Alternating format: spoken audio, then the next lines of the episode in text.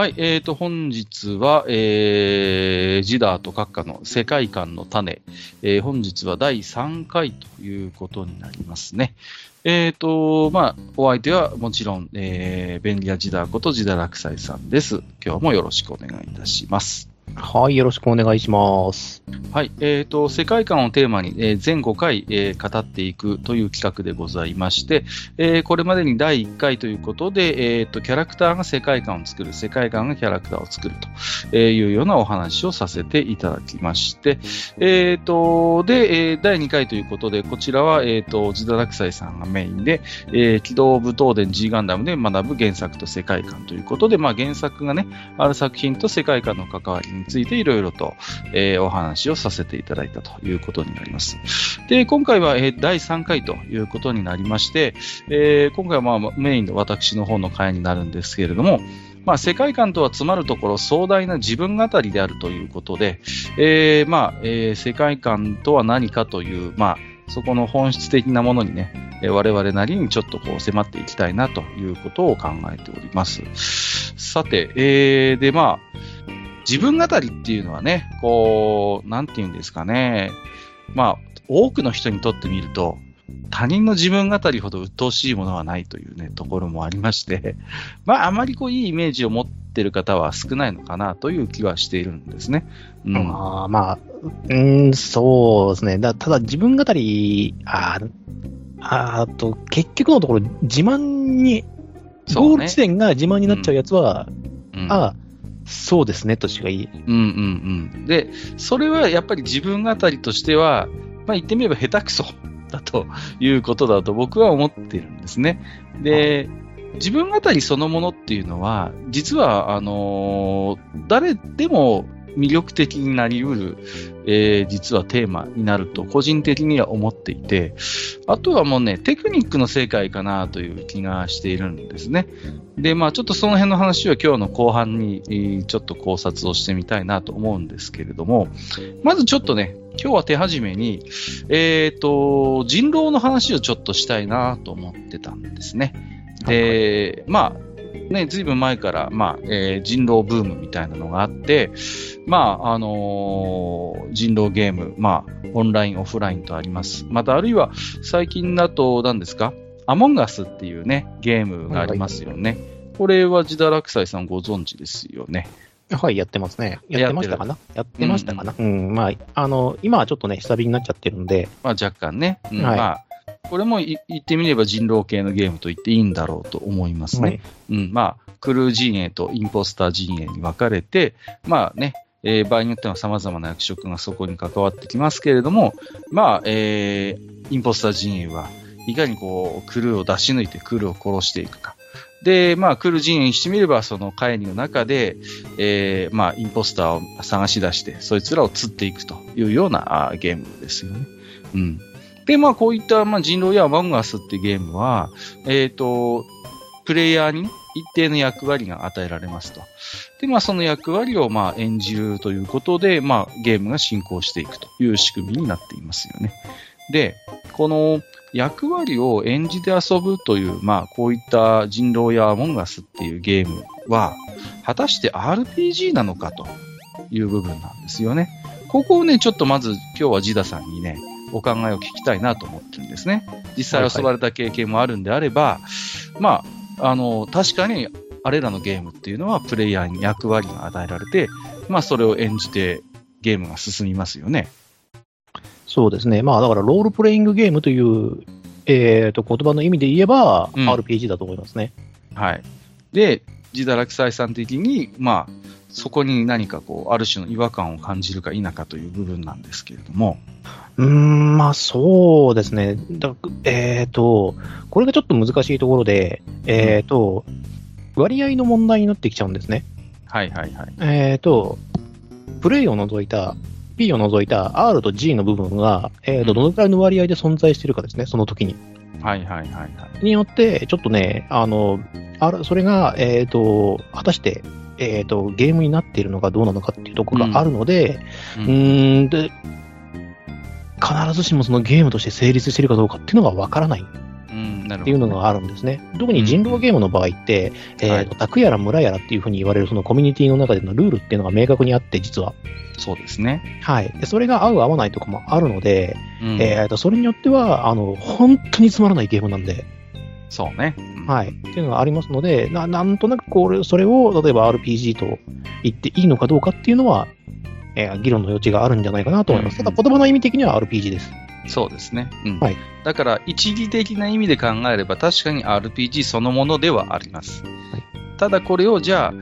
私やジダラクサイさんといったような、まあ、テーブルトークを中心とした アールピージー にそれなりに親しんできた人間から見てこれをじゃあ我々の考える アールピージー 像の中に加えられるかといったらおそらくそこにはちょっと、えー、違和感があるんだろうと思うんですね、うんうんでまあ、じゃあ人狼やアモンガスってゲームは、えー、もう少し考えてみると ティーアールピージー におけるゲームマスター、まあ、ここでいうゲームマスターは神と置き換えてもいいんですがそういう立場の人間あるいは存在が、えー、許される余地がないというのが特徴かなと思うんですよね、うん、そうですね、うんまあ、あとそれをしてしまうと、まあ、対戦ゲーム上えー、と感情で処理されてしまうことがあるので、うん、フェアじゃなくなってしまう。それは、そう、それはね許されないというか、うん、それはねゲームを面白くなくならせてしまうっていう、そうなんですね、ゲームの面白さの最低すらそのゲームマスターの採用に任されてしまうっていうね、うんうんうん、ちょっとね重すぎる権限を持たされてしまうんで、そうですよね、あの絶対入らないですね。うん、でリアルの人狼ゲームっていうのは、まあ、確かに考えてみればルールによってはそのゲームの進行役みたいな人間がプレイヤーとは別に配置されることっていうのは確かにあると思うんですよ場合によっては、はいはい、だけど大抵の場合この進行役というのはゲームの内容に直接関与できる裁量なんかは、まあ、大体与えられてないですよね、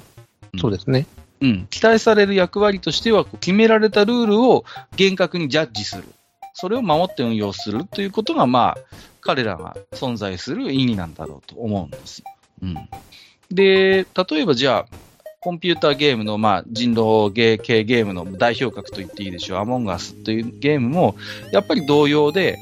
まあ、そもそもこのタイトルを考えてみると、まあ、直訳すれば、まあ、私たちの間でぐらいの意味、意味かなと思うんですよね、うん、で、まあ、実際にはこの後に私たちの間に裏切り者がいるとか詐欺師がいるといったような言葉が、まあ、ゲーム上は当てはまっていくんだろうと思うんですがまたこのゲームにおいても創造者であったり、まあ、これクリエイトする方の創造者であったり、まあ、ジャッジする裁定者というのは基本的に絶対的な存在としてはいない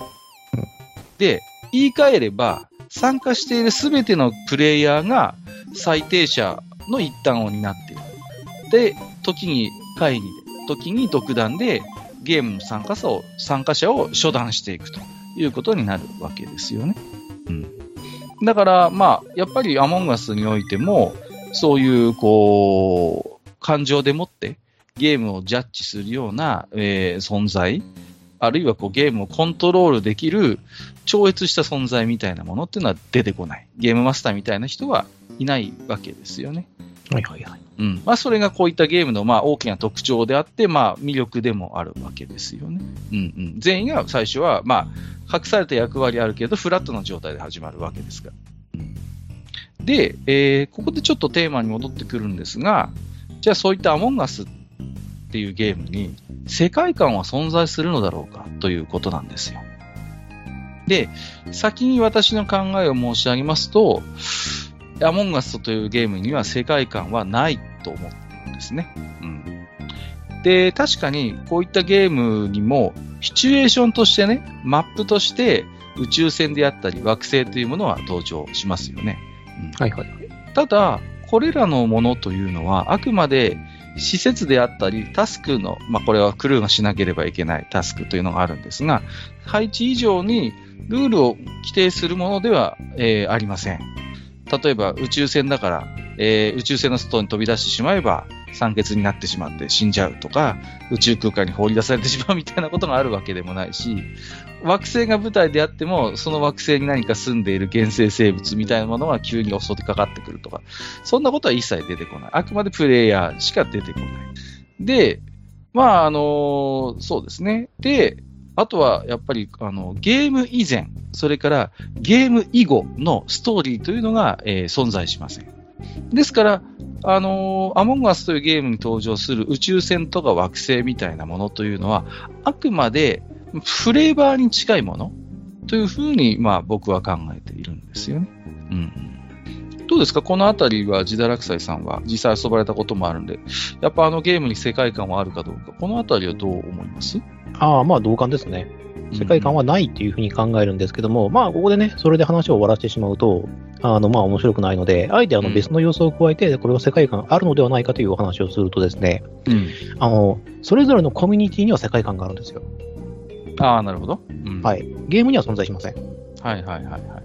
それぞれのその例えばやってるコミュニティ、私が存在あのあの所属しているコミュニティとかには、えーと、世界観っていうのは存在します。うんうんうん。それはねよくわかる。はい。例えばね。あのニコニコ動画で今ゲームタグで検索するとよく出てくるのがあのアモンガスの実況プレイ動画がよく上がってきます、はいはい、あので大抵の場合はあのだいたいボイスロイドを使って、えー、キャラクターが喋っているというシチュエーションが多いんですよね。で実際にプレイしているのはほとんど男性プレイヤーなんですけど、あの、まあ、そういうみんなキャラクターが大体、ボイスロイドに、こう、もうアバターというか、で、形で、えー、なっているので、実際にはボイスロイドのそういう、まあ、女性キャラクターたちがいっぱいわちゃわちゃ遊んでるみたいな動画って結構人気があって、再生数も稼いでるんですよね。うん。で、ジダラクサイさんの言ってることに関連して言うならば、ああいう、アモンガスのこうボイスロイドを使った実況プレイ動画というのはあれ自体には僕はやっぱり世界観はあると思ってるんですよ。そうですね、まあ、私もそう思います、うん、中区村の、えーとえーと、明文化していないルールっていうものが存在していてそこに私は世界観があるのではないかなと思っていて、うん、そうなるとえー、と回数を重ねていくことに、えー、と同じシチュエーションなんですけれども、えー、実は状況が変わっていくっていう、えー、とプレイヤー各自の、えー、とレベルアップや考え方の移り変わりっていうものには世界観が存在すると思うんですよね、うんうん、またそれがあのあれですよねあのバラバラになって、えー、と一回こっきり、うん、一期一会の、あのアモンガスとか人狼になってくると、うん、世界観っていうのは結局共有できないんで意味がないんですよね。そうですね、うん、はい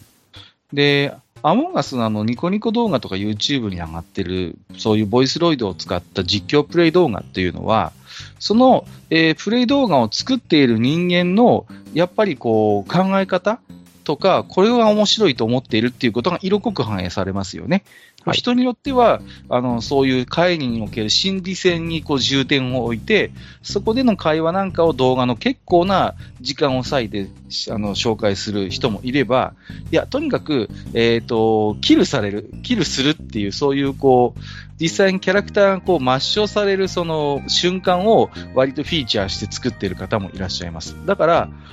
もちろん動画になってるから編集という作業があるわけでその中で、まあ、その動画を作ってる人たちは私はアモンガスのここの部分が面白いと思ってるここの部分が魅力的だと思ってるっていうところをやっぱり集中して編集をしていくだその過程の中でやっぱりあのゲームの中にも世界観をまあ生み出しているあるいはああいうこう人気のこうアモンガス動画なんか見てると毎回出てくる、えー、プレイヤーがいますよね。そうするとだんだんあの人はなんか毎回もう本当にあの戦闘狂というかもう殺人狂でとにかくキルしたがってしょうがないみたいな人が出てくるとあるいはこう理不尽に毎回こうなんか殺されてしまったりして不憫キャラみたいな人もこう出てくるわけですよね。でそうするとそこに、まあ、あのまたあの人が不憫な目に遭ってるみたいなコメントがついたりなんかしてよりそのキャラクター性みたいなものがこうどんどんどんどんこう 強, 強化されていく固まっていくでそういった過程というのは、まあ、まさに ティーアールピージー のあのリプレイあるいはリプレイから作られた小説みたいなものに共通するものがあると思うんですよね。スパーク君不幸ですよね。まあそうですね、まあ、あれはただサイクルの目が悪いっていうのがあるんですけどまあそうやってしまうとやっぱりアモンガスには世界観ないなっていうのは思うんですよね、うん、そうそうそうそれはまあ結論としては、えーと、その世界観っていうのは、えーと、そのキャラクターが持っているものでアモンガスには存在しないものなので、うんうんうん、そうなんですそうなんですはいそれは、ね、あの実況系プレイヤーで、うん、その私は結構あの生声っていうかそのはいはいはい、ゲーム実況者の方たちのそのやつをやってる見てたりとか、うんまあ、あとあのライバーの人たちのやつも一応拝見させていったりするんですけども、うんまあ、どういう風な塩梅でやってるのかっていうのは結局そのアモンガスが明確に決めている企画ではないところで彼らが決めているルールなので、うん、そうですね、はい、なのでやっぱりアモンガスにその世界観っていうのは求めてはいけないと思うんですよね。そうですね、うんはい、アモンガスゲームそのものに世界観はないだろうし、そこに世界観を求めるのはおそらく違うんだろうということなんですよね、うん、で重要になってくるのはこの、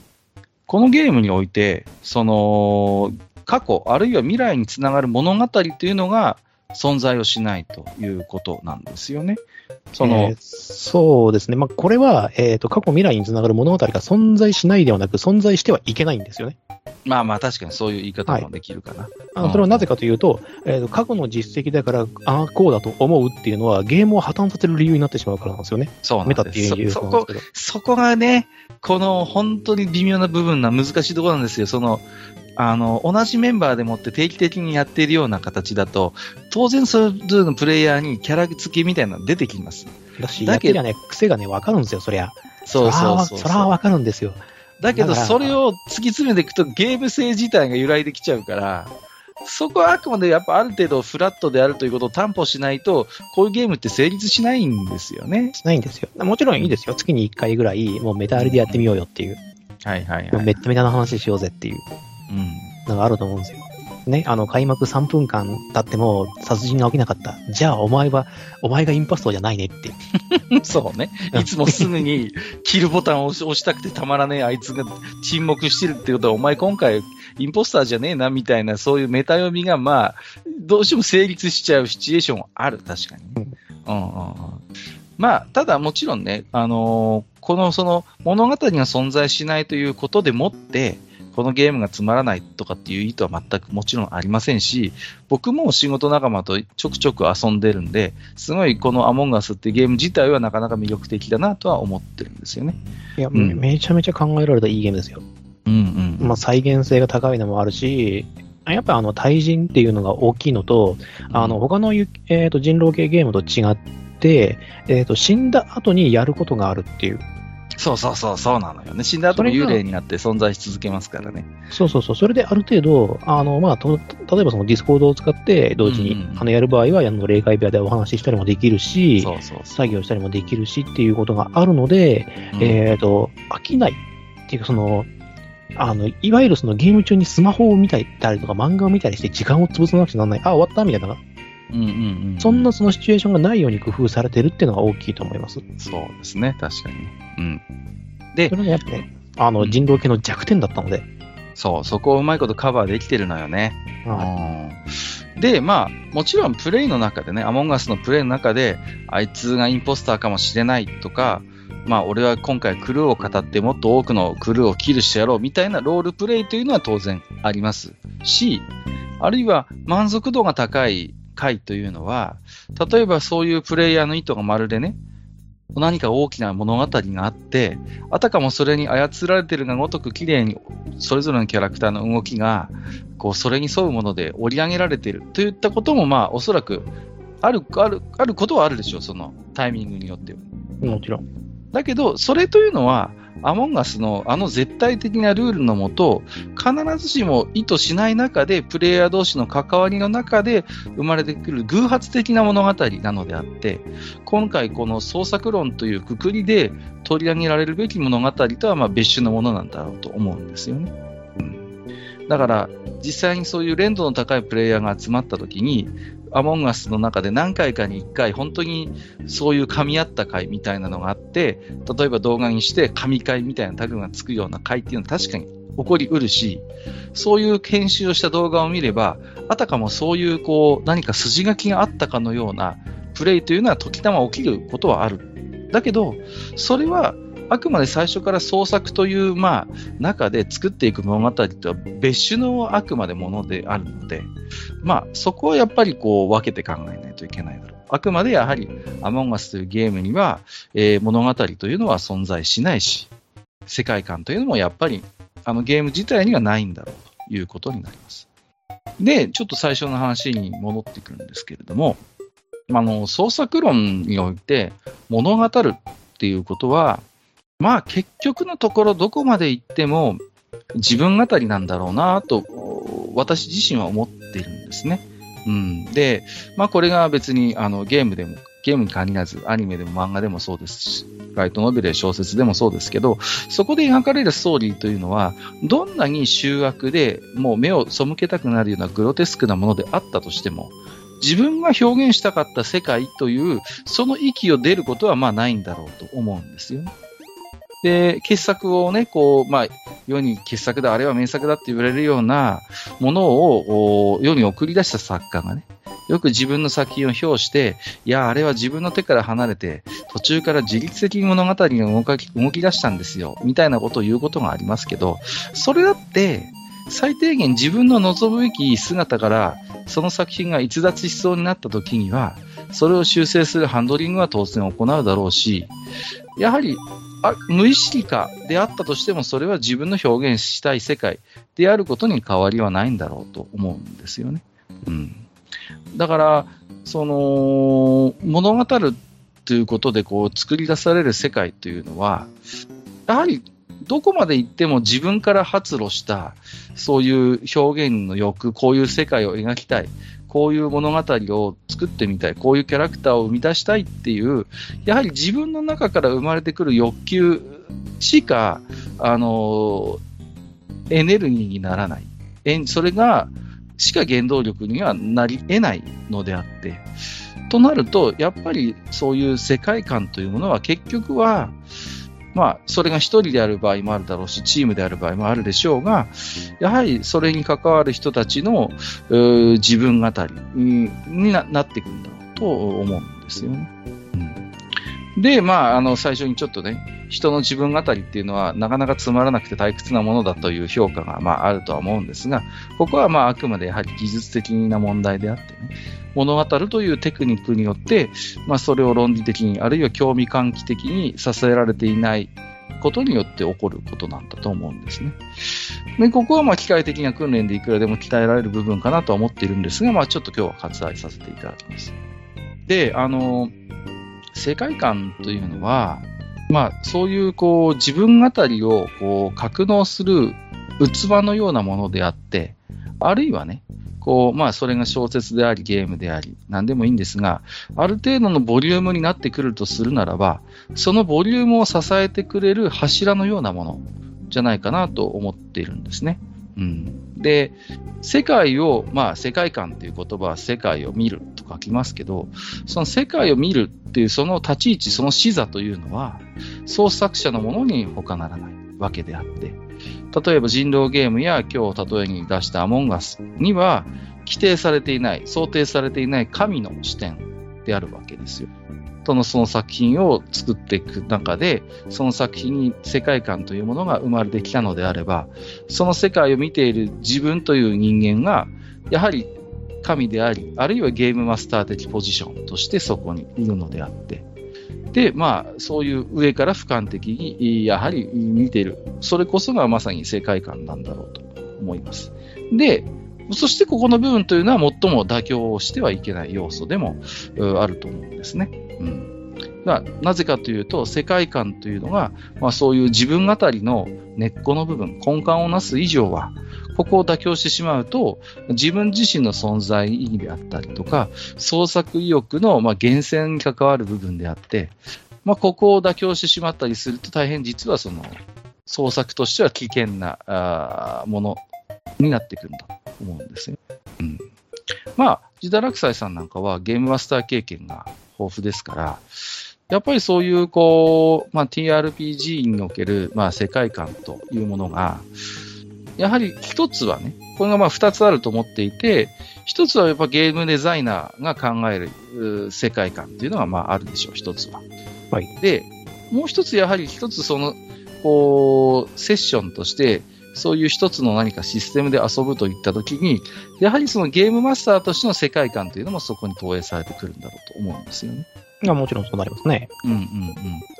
ここの関係性をこう自堕落斎さんどう思います？このまあだから ティーアールピージー においては、まあ、世界観って必ずしも、えーと、一つの次元のものではなくて、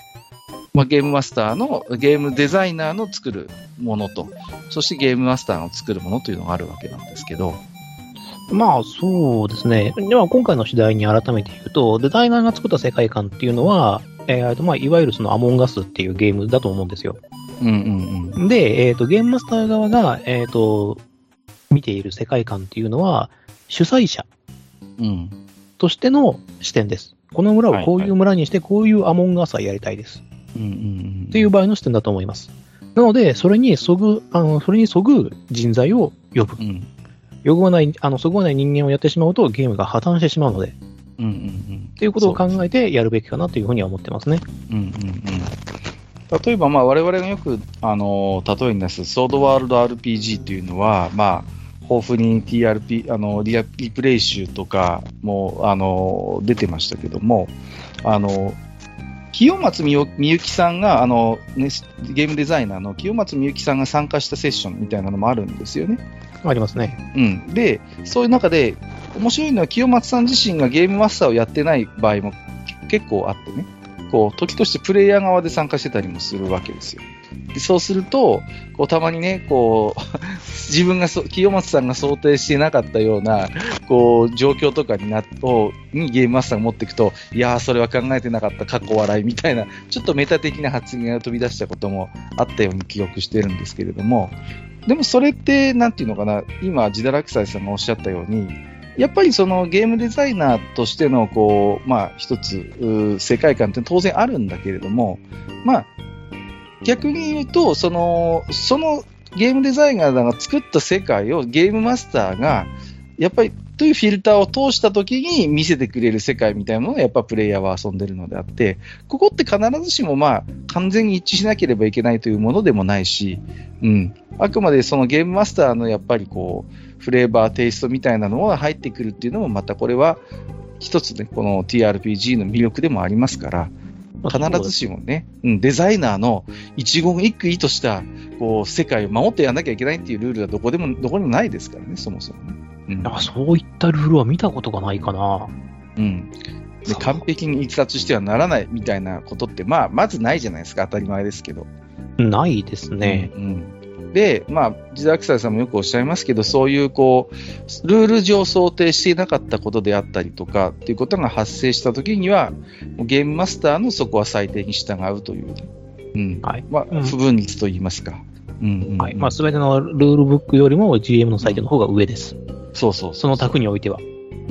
ん、でその後に話せばいいです、うん、いやここはちょっとそうだったんじゃないみたいな話はするのはいいんですけど、ゲーム中は絶対です、うんうん、そういう不分律の ティーアールピージー の世界では、まあ、割と一般的なんですけど、まあ、そういう部分っていうのも、まあ、そういうふたつの世界観があるがゆえに、まあ、時として摩擦が起きるんだろうっていうことを想定した上での話だと思うんですよね。そうですね、うんうんでまあ、そうですね。でそのさっきも言ったように、まあ、世界観というのはそういう、まあえー、自分が作り出す、まあえー、世界、まあ、でそれが、まあえー、物語として自分語りであって、えー、それを格納する器であり、また、えー、柱だということを今日は、えー、お話をしましたけれども、まああのー、一つやっぱり心配することとしてね、最近ね、いい意味でもそうでない意味でも今の物語っていうのはかつてないほどキャラクターそのものの力が強くなってきてるんですよね、こう創作の世界においても。これはアマチュアプロ問わずです、はい、でこの基本的なその世界観を見る視座というのは創作者のものでと同一であるというこの基本的な立ち位置がね、時として行方不明になるんですよ、これが。で、これが商業作品でもよくある、最近は。うんうんうん。で、この創作がね、行き詰まった時の、例えばですよ、こう自分が何か、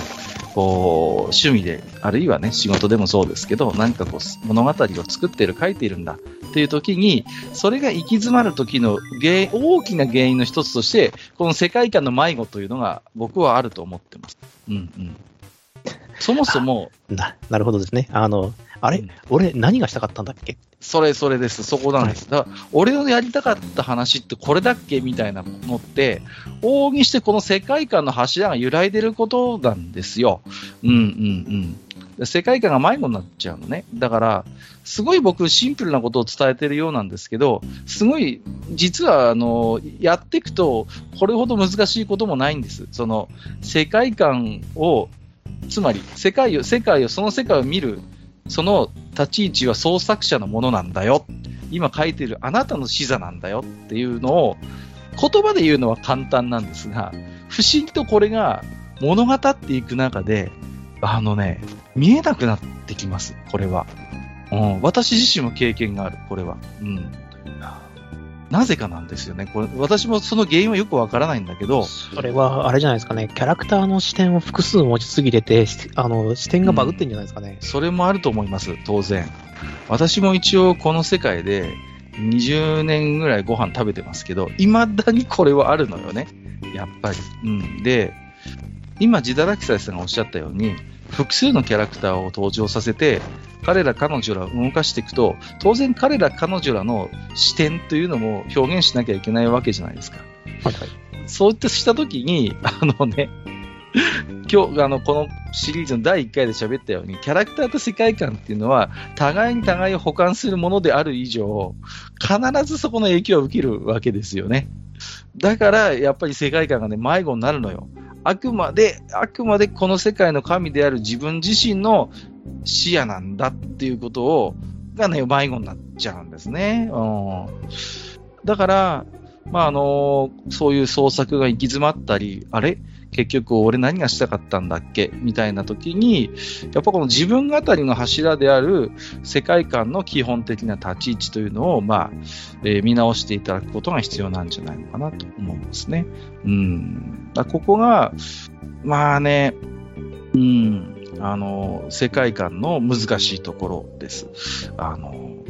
時としてその自分の創作を助けてくれる補助輪になることもあれば、時としてその物語を動かしていく障害になる大きな壁になることもあり得る。これが世界観の不思議なところなんですよね。うん。まあ今日はねちょっとねそんな話をさせていただきましたけれどもね。うん。まあそこら辺のね折り合いをうまくつけられるようになると、うん、多分あのプロへの道が。そうなんですよね。出てくるんだと思うんですよね。うん、うん、プロでも苦労しますけどね。いや、あのやっぱ解き方をいっこでもにこでも知っていればっていう話なんですよね。うん、そうなんです。だ僕自身のコツとしてはだからそうなんです。今日お伝えしたかったのは、世界観ってあくまであこの世界を作っている僕の視座だよな。僕がこの世界を見てるんだよなっていうことを思い出すこと。これがね、僕なりの一つ工夫というかコツでしてね。うんうんうん、だここがね、あのー、やっぱブレない人は、無限にキャラクター増やせるんですよ。うんね、田中良樹先生のように。ここがね、かっちりしてる人はもう何人も出せる。もう。だけど、僕は正直、弱いと思ってて、ここの力が。だから、一定数以上のキャラクターが出ると必ず振り回されます。うん。だからね、これはね、ちょっと、その、物語る側の、まあ、資質というか、素質というか、あとは、まあ、向き不向きっていうのはあるとは思うんですけれども、うん。ここが強い人はね、本当にどんなにキャラクター出してもブレないんですよね。うん。そういう人も、ね、一定数います。少ないけどね、やっぱり。ああ、そりゃね、うん、まあありますよ。私も読んでて、うん、いや、これなんか大行に出してるけど、キャラ薄いなって。そうそうそうそう。なんで出したのっていう。そうなんですよね。うん、まあ、いっぱいキャラ出せばいいってもんじゃないと思うんだよなって思いながら、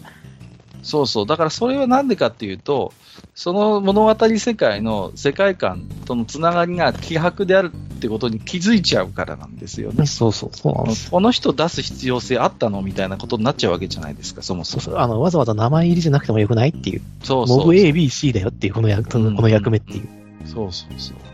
ところがまあね、我々がよく話すとこの銀エーデンなんかはもう一人一人が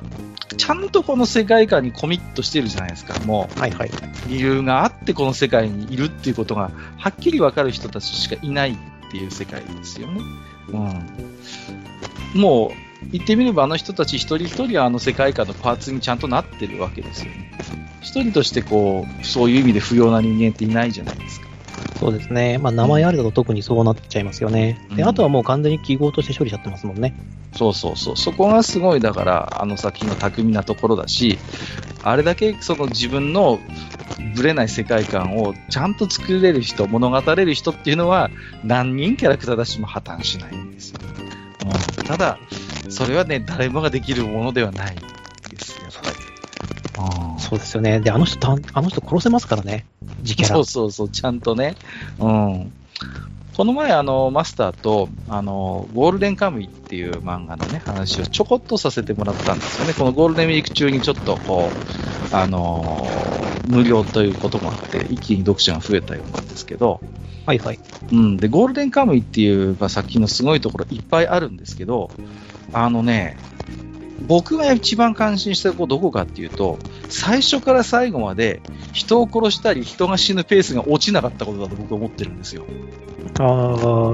うん、最後までこうなんていうの、あの、まあ、あの漫画は結構バッタバタ人を殺したり人が死んでいく漫画ですけど、そのペースが最後まで落ちなかったなと思ってます、うん、でああいうアクション漫画にありがちなんですけど、人気ができ出てきて物語に大きくなって長くなったりするとどんどんそういうペースって基本的に落ちてくんですよね、うん、まあ、キャラは変わっちゃくないですからね。そうそうそうそう、そうなんですよ。